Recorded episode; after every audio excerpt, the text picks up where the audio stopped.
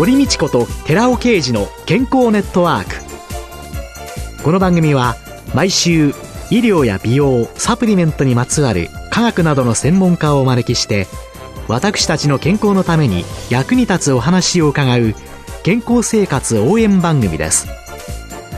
包摂体サプリメントと MGO マヌカハニーで健康な毎日をお届けするコサナの提供でお送りします。ここでコサナから美容と健康のための無料セミナーのお知らせです来たる5月28日火曜日午後5時から6時まで東京日本橋のコサナ東京本社にて第18回美容と健康を科学するコサナのセミナー生活習慣病予防のための機能性栄養素と感情オリゴ糖を開催いたします。講師は番組パーソナリティで神戸大学医学部客員教授の寺尾啓治社長。参加費は無料です。参加ご希望の方は、コサナホームページの応募フォームから、もしくは東京03-6262-1512までお電話でお申し込みください。コサナから美容と健康のための無料セミナーのお知らせでした。こんにちは、堀道子です。今月は、スタンフォード大学医学部精神科教授で、スタンフォード睡眠生態リズム研究所所長の西野誠二さんをゲストに迎えて、スタンフォード式睡眠で快適な夜をと題してお送りします。先生どうぞよろしくお願いします。よろしくお願いいたします。先生のスタンフォード式最高の睡眠って、これね、書店に行くと平積みにされていて、はいはい、皆さんとっても興味を持ってらっしゃると思うんですけれども、この本の影響か最近睡眠負債という言葉を、とてもよく聞くようになったんですけれども、この睡眠負債というのは一体どういう？そうですね。慢性の睡眠不足を借金のように例えてるんですね。友達からお金を借りた一時的な不足であれば、すぐに返すようなイメージなんですけども、この場合は知らず知らずのうちに何ヶ月も何年もそういう睡眠不足が本人気づかないうちに溜まってくるんですね。で、そういった状況を借金のように例えて、簡単には返さない。はい、で、知らないうちに膨らんでいる。はい、で、そういうことになると、パフォーマンスが低下するっていうことは想像つくんですけども、それ以外にいろんな病気、生活習慣病、糖尿病であるとか高血圧ですね。はい。で、それ以外にも、癌であるとか、それから最近では認知症ですね。そういったもの疾患のリスクが、もちろんまあ精神疾患にも罹患しやすくなる。それが本人気づかないうちにそういう状態になるっていうのは危険であるということですね。睡眠負債というのを皆が気づくというのはどうやって気づける、うん、一つは週末寝だめありますね。はい、寝だめするっていう方が。はい。実際そういった睡眠負債があると週末1時間2時間寝たところで返せないんですね。はい。ある実験では好きなだけ寝るような状態でも3週間ぐらいかかるということで、週末1時間2時間長く寝るっていうことは、すでにそういった慢性の睡眠不足があるということで、それで1日や2日では返せないという状態ですね。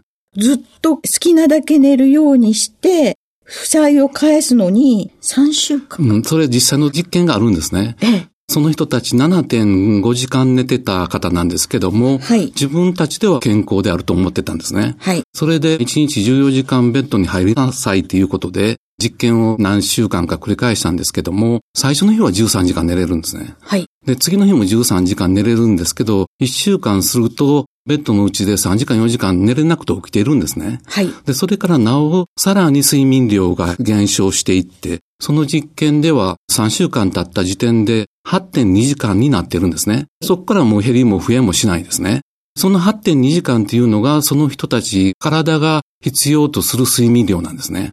その人は本当は8.2時間必要だったのが、はい、7.5時間しか寝てなかった。はい、で、それがずっと蓄積してた。そうそうです。はい。何ヶ月も、場合によれば何年も。で、それをちゃんと負債を返すには、えらくたくさん利子がついてるもんですね。そうそうそうで、もう一つ大事なことは、十分な睡眠が取れてるとすれば、はい、3週間経った時点ですね。はい、その人たち、体が必要とする睡眠量以上に寝れないんですね。そっか、それ以上増えないってことは増えないっていう、はい。値段目って言ってる時点ですでに睡眠不足があって、それで2時間3時間ぐらいだったら十分に返せない。で、むしろ週末、例えば90分とか2時間普段より長く寝る人は危険信号ということですね。そういうことが放っておくと、生活習慣病であったり、はい、認知機能の影響であったり、いろんなものが出てはい。で、書籍の中で、マイクロスリープというのを記載されてるんですけれども、はい、これは一体、うん、慢性の睡眠不足が長く続くと、日中でも一瞬止まったみたいになるんですね。会話が途切れたりとか、そういう時脳波を取ってみると、睡眠、長くても10秒ぐらいなんですけど、ただ10秒と言ったら、例えば車運転してる時そういうことが起これば、100メートルとか、それ以上車が暴走するわけだから、大変なことなんですね。それで、職場でもそういうこと起こってるっていういろんな報告があるので、本人気づかないんで、周りの人は少し会話が途切れたとかそういう状況ですね。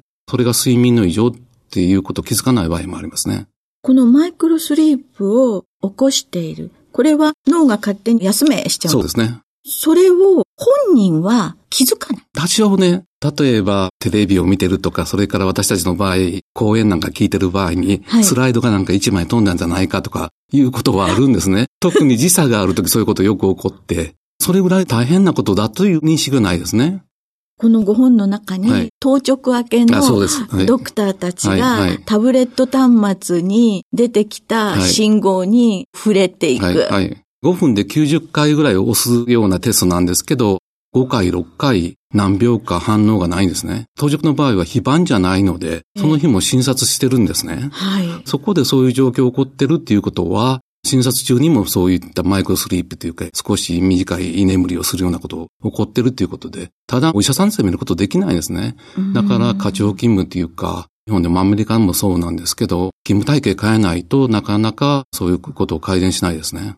私は薬剤師で、はい、今薬局を経営したりしてるんですけれども、はい、国の方針でね、はい、24時間電話対応しなさいとかね、かなりきつい状況になって。そうですね。はい、そうすると薬剤師が薬を取ったりとか、調剤を揃えるときというのに、ふっとこの間にマイクロスリープが起こったら、そうで取り違いとか起こったら大変なことになりますね。ですよねっていうのを思いながら聞いてたんですけれども、タブレット端末なんかで、この人はマイクロスリープが起こってるかどうかというのを簡単にチェックする仕方なかなか難しいんですね。例えば職業運転手ですね。はい。トラックであるとかバス、はい、長距離、はい、そういった時にはアルコールの検査はあるんですけど、眠気の検査に関してはきちっと判定できるものがないので、今後そういうこと課題ですね。夜行バスなんかで事故起こってる場合、元の疾患があること多いんですけど、睡眠時無呼吸ですね、はい、そういう病気があると、よりそういった眠気が襲ってくるので、非常に危険ですね。はい、睡眠負債がある人が、どのように返済していく？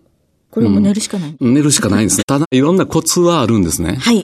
基本的には早く寝つけばいいのと、最初に深い睡眠が出るっていうことは大事なんですね。はい。睡眠にはいろんな機能があるんですけども、どちらかといえば最初に深い睡眠で疲れを取る、眠気を取る。その時にまた免疫であるとか、老廃物の代謝とか、そういうことも関連するんですけど、明け方は起きる準備をするっていう意味があるんですね。はい。それで、明け方夢を見るレム睡眠が長くなる。それが正常なパターンなんですけど、睡眠障害があるとか、睡眠負債があるとすれば、そういう正常なパターンが出なくて、明け方にも深い睡眠が出るんですね。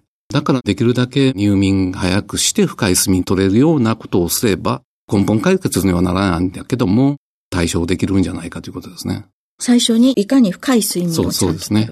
睡眠にまつわる、いろんな情報が溢れておりまして、特に女性が気にするのは、例えば10時から11時に寝ると、お肌の黄金タイムになりますとかってよく言うんですけど、あれ先生本当ですか？いや、おそらく成長ホルモンのこと言われてると思うんですね。はい。成長ホルモンっていうのは最初の深い睡眠の時出てくるんですね。はい。見つけられたのは日本人の高橋康郎先生って東大の方、アメリカ留学中に発見されたんですね。はい。それで、成長ホルモンっていうのは子供の発育とかいうイメージあるんですけど、もちろん大人でも老人でも分泌量は減るんですけど、分泌されてるわけですね。はい。だから、むしろ、新陳代謝に関わるホルモンなんですね。はい。で新陳代謝といえば、代表的なのが皮膚ですね。はい。皮膚は絶えず古い皮膚が脱落して、それで新しいものが絶えず作られてるんですね。骨もそうなんですけど。そういうものが成長ホルモンが非常に大事で、だからその美容のことも成長ホルモンと結びつけてそういうこと言われたと思うんですけども、はい、成長ホルモンそのものは時間よりも睡眠依存なんですね。どの時間に寝てもいいんだけども、深い睡眠が出なかったら、成長ホルモンが分泌されないんですね。深い睡眠がそうですね。睡眠の最初に。はい。それが最初の90分の睡眠の中で出てくるというので、黄金の90分という。そうですね。成長ホルモン自律神経のバランスも大事だし、それから免疫機能ですね。睡眠中は免疫が増強される。不適切な睡眠をとると癌とかのリスクも増えるっていうようなことがあったり。それから脳っていうのは一番活発な臓器なんですね。はい。だから使えば使うほど老廃物が溜まるんですね。はい。それを効果的に除くっていうのも睡眠が大事なんです。起きてる時もそういう老廃物の除去はできるんだけども、効率よく、例えば野球場で試合中でみんなが飲んだり食べたりして、その辺散らかしたりした時に掃除なかなかできないんだけども、野球が終わって観客がいなくなったら効率よく掃除できますね。そういうイメージで。外界からも刺激も何も入ってこない、ゆっくり使わなくていい時に、掃除をするっていう。老廃物を。はい。この睡眠によくレム睡眠とノンレムということを言われるわけですけれども、はいはい、脳の休養っていうのは？ノンレム睡眠の時には深い睡眠で脳も体も休まるっていうことなんですね。はいで、レム睡眠っていう時は、脳は起きてる時と同じように脳波を取ればそうなんですけど、働いているんですね。はい。でその時は夢を見るようなことがあって、なぜそんなことがあるかっていうのが、それはまあ交互にそういうことが起こってきて、ノンレム睡眠とレムが一つの周期だと、明け方まで4回ぐらいそういうことが起こってくるんですね。はい。明け方は深い睡眠出ない。それからレム睡眠が長くなる。はい。レム睡眠発見されたからまだ80年ぐらいしか経ってないんですけども、はい。おそらく起きる準備、それともう一つ記憶の整理、それから定着にも関わってるんじゃないかということなんですね。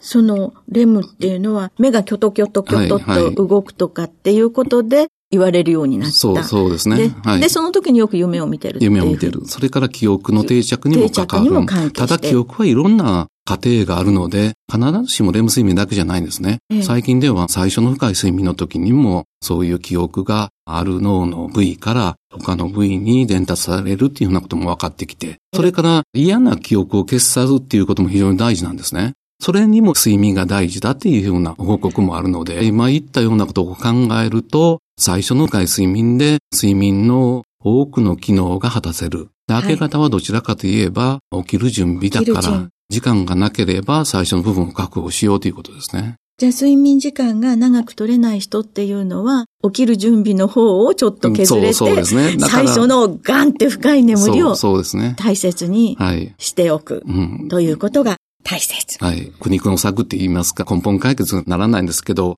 現代人は誰も十分な時間を持ってないので、対処するとしたらそういう方法が一つではない。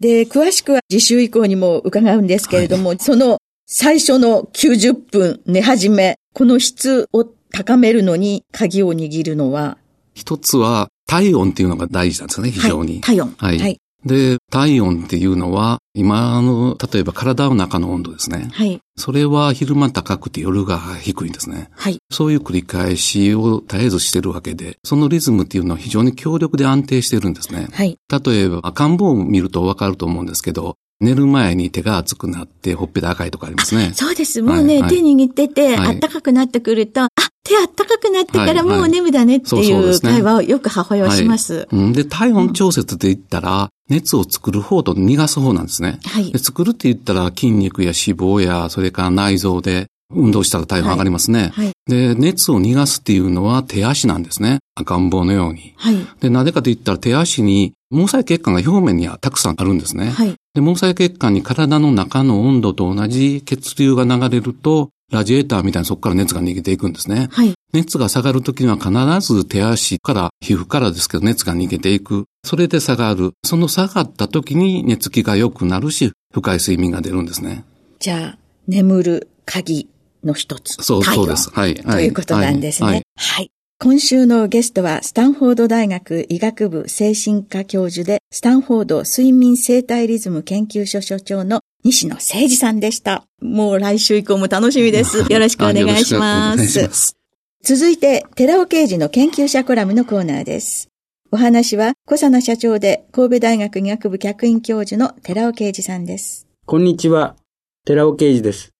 今週は先週に引き続き、スタチンを摂取すると糖尿病になる。発症を抑えるにはヒトケミカルというタイトルでお話しさせていただきます。なぜスタチンは糖尿病を発症させてしまうのでしょうか？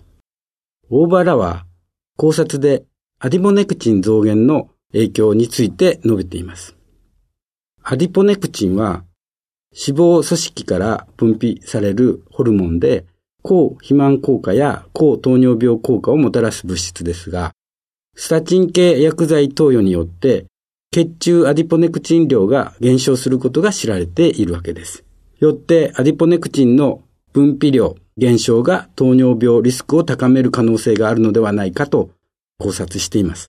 一方で、スタチン系薬剤の投与によるヒトケミカルのコエンザミ Q10 の生体内での合成量減少も糖尿病発症リスクに影響していると考えられています。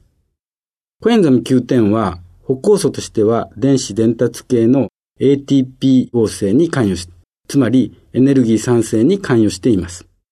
水ベータ細胞では ATP が ATP 依存性カリウムチャンネルを阻害し、インスリン分泌を促しています。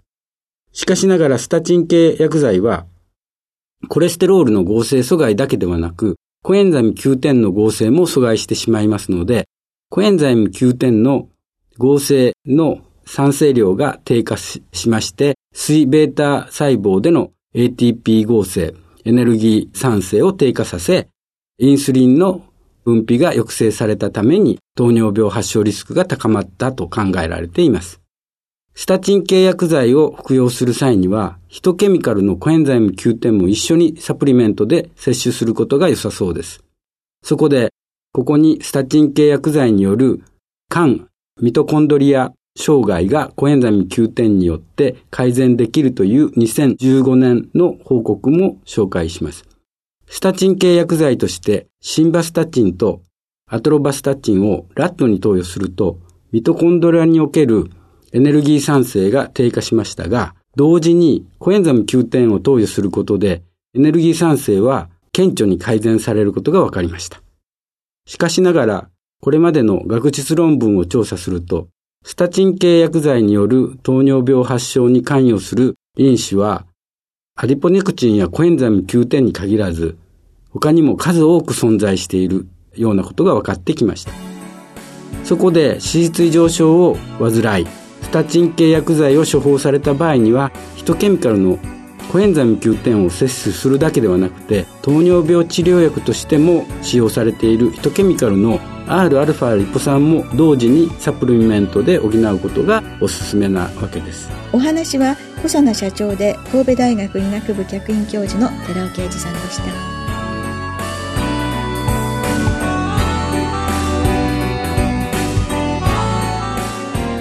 ここでコサナから番組お聞きの皆さんにプレゼントのお知らせです。優れた抗菌作用を持つ有効成分食物メチルグリオキサールを 1kg 中に 400mg 以上含むマヌカハニー MGO400 プラスにニュージーランドで栽培された無農薬の大麦若葉を配合したコサナのマヌカハニー青汁を番組お聞きの10名様にプレゼントします。ご希望の方は番組サイトの応募フォームからご応募ください。コサナのマヌカハニー青汁プレゼントのお知らせでした。